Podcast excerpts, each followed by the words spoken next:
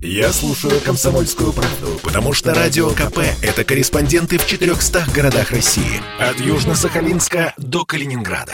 Я слушаю «Радио КП» и тебе рекомендую. Коридоры власти. Здравствуйте, Александр Петрович. Здравствуй, Миш. Всем привет.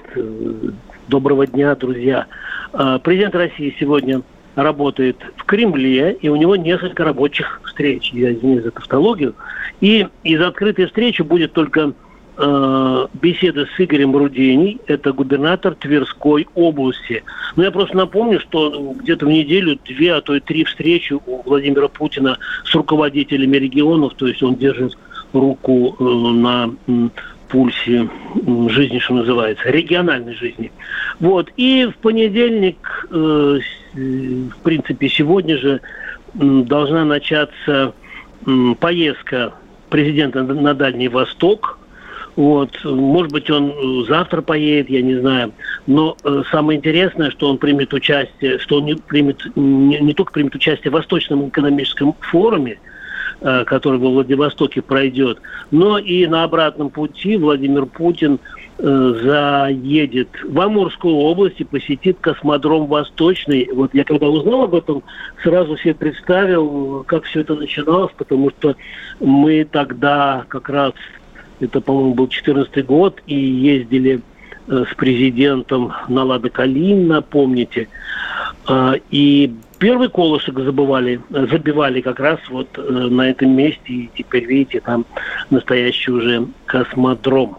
В ходе телефонного разговора сегодня Владимир Путин тепло поздравил президента Республики Беларусь Александра Лукашенко с днем рождения ну, мы тоже присоединяемся, да, мы можем, да, Миш, присоединиться. Вы, э, Александр Петрович, вы можете лично поздравить сейчас в прямом Хорошо, я лично поздравляю Александра Григорьевича с днем рождения. Я не знаю, Миш, ты сегодня газету нашу видел, не видел, э, ежедневный выпуск? Видел. Вот.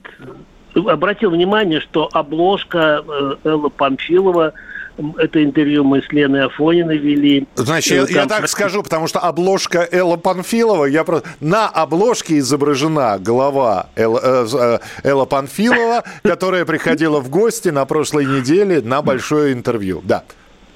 Ну да. Вот, мы с Леной Афониной провели.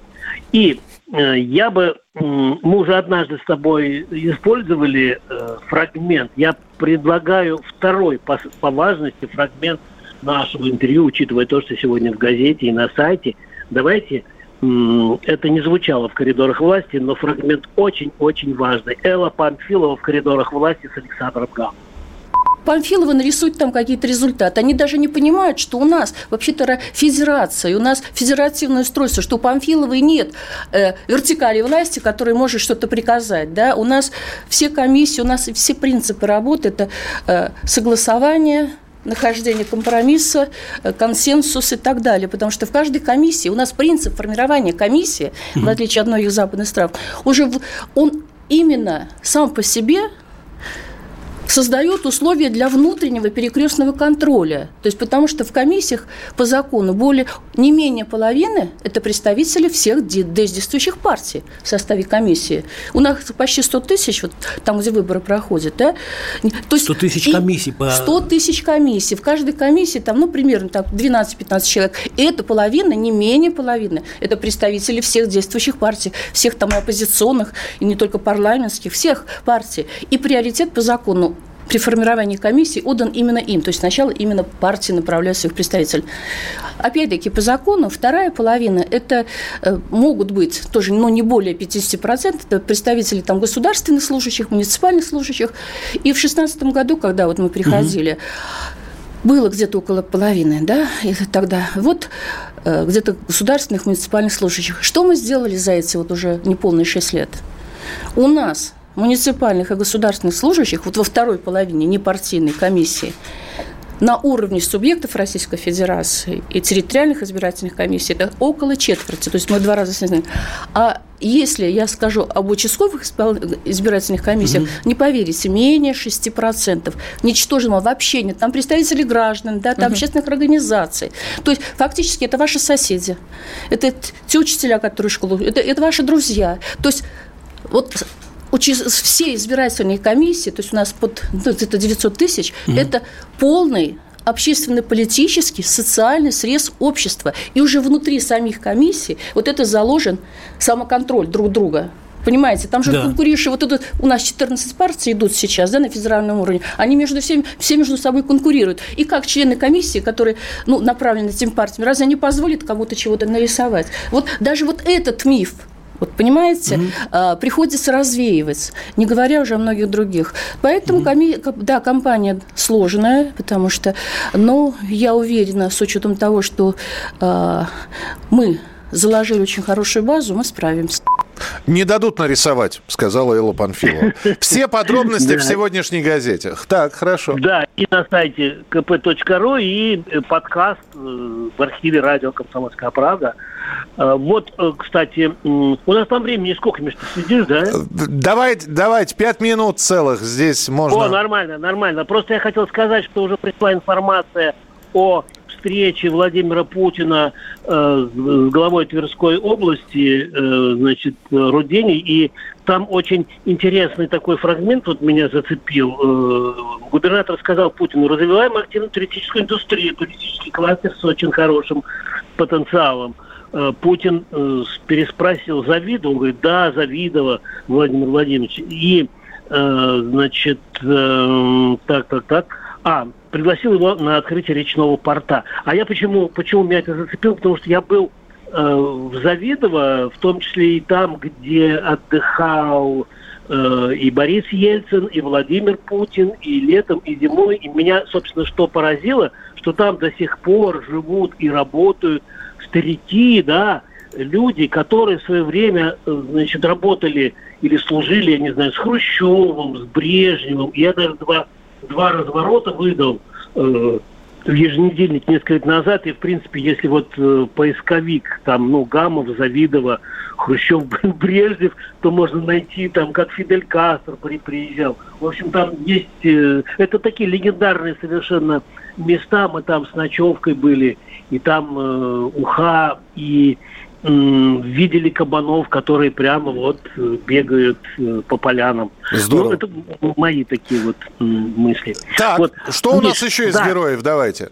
Да, если ты, э, ну, короче, ты видел газету сегодня, если ты обратил внимание, там еще один разворот Гамова, то бишь мой, это с Юрием Поляковым, знаменитый писатель, я его называю классиком двух эпох, и собственно, я выбрал самый-самый ключевой момент. Это тоже была передача на радио «Комсомольская правда».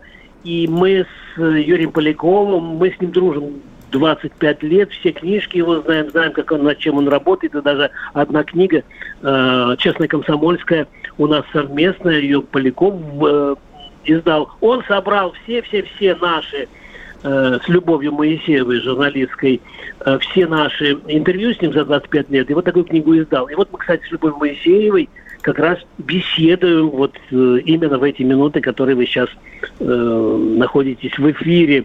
Юрий Поляков в коридорах власти с Александром Гамовым и Любовью Моисеевой. Совдетство – это протест? Это не протест это просто честное изображение той жизни. А я бы сказала, что это не протест, а скорее тест на определение вот свой-чужой. Потому Можно что это тест слово, на а? отношение к своему э, советскому прошлому. Юрий, допечатать как слово роман-тест можно. Как мы к нему относимся, в такие окопы мы в конце концов в нынешней жизни и заходим. Так или не так? Ну, в известной степени да. Я вот заметил, что люди, которые плохо относятся к советской, так сказать, эпохе в целом и к советскому детству в частности, они плохо относятся и к путинской России. Хотя сами могут быть весьма обеспеченными, занимать высокие посты, в том числе и в администрации президента. Расшифруйте вот Понимаете? это вот. А что, я расшифровал все. Это, это все взаимосвязано. Потому что, как я еще раз хочу сказать, что плохое отношение к советской эпохе, оно связано э, вот с этим, так сказать, убеждением, что мне не повезло родиться в России.